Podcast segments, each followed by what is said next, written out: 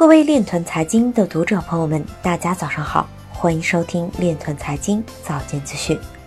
今天是二零二零年八月二十三日，星期日，农历庚子年七月初五。首先，让我们聚焦今日财经。新加坡当地公司应将加密货币业务转移到监管更宽松的地方。美国犹他大学会用比特币向勒索软件团伙支付了近五十万美元。广东省河源市金融工作局发布区块链骗局风险提示。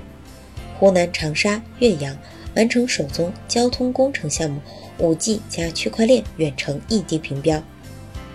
比特币长期持有数量增加，投资者对比特币信心非常坚定。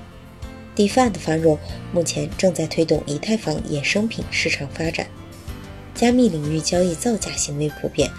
比特币对 USD 交易对每日造假量高达4.9亿美元，价值约6.61亿美元的比特币期权将于8月28日到期。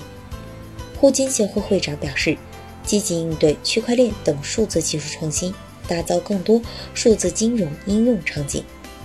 金融分析师表示，比特币可以帮助环境移民旅行和定居。今日财经就到这里，下面。我们来聊一聊关于区块链的那些事儿。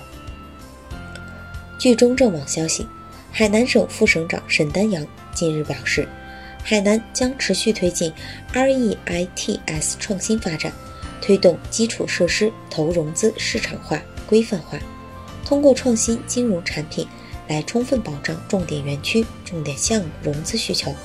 海南还将积极争取法定数字货币试点在海南自由贸易港。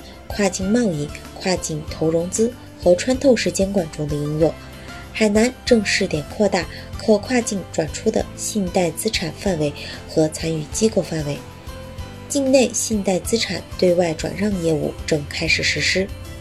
以上就是今天链团财经早间资讯的全部内容，感谢您的关注与支持，祝您生活愉快，我们明天再见。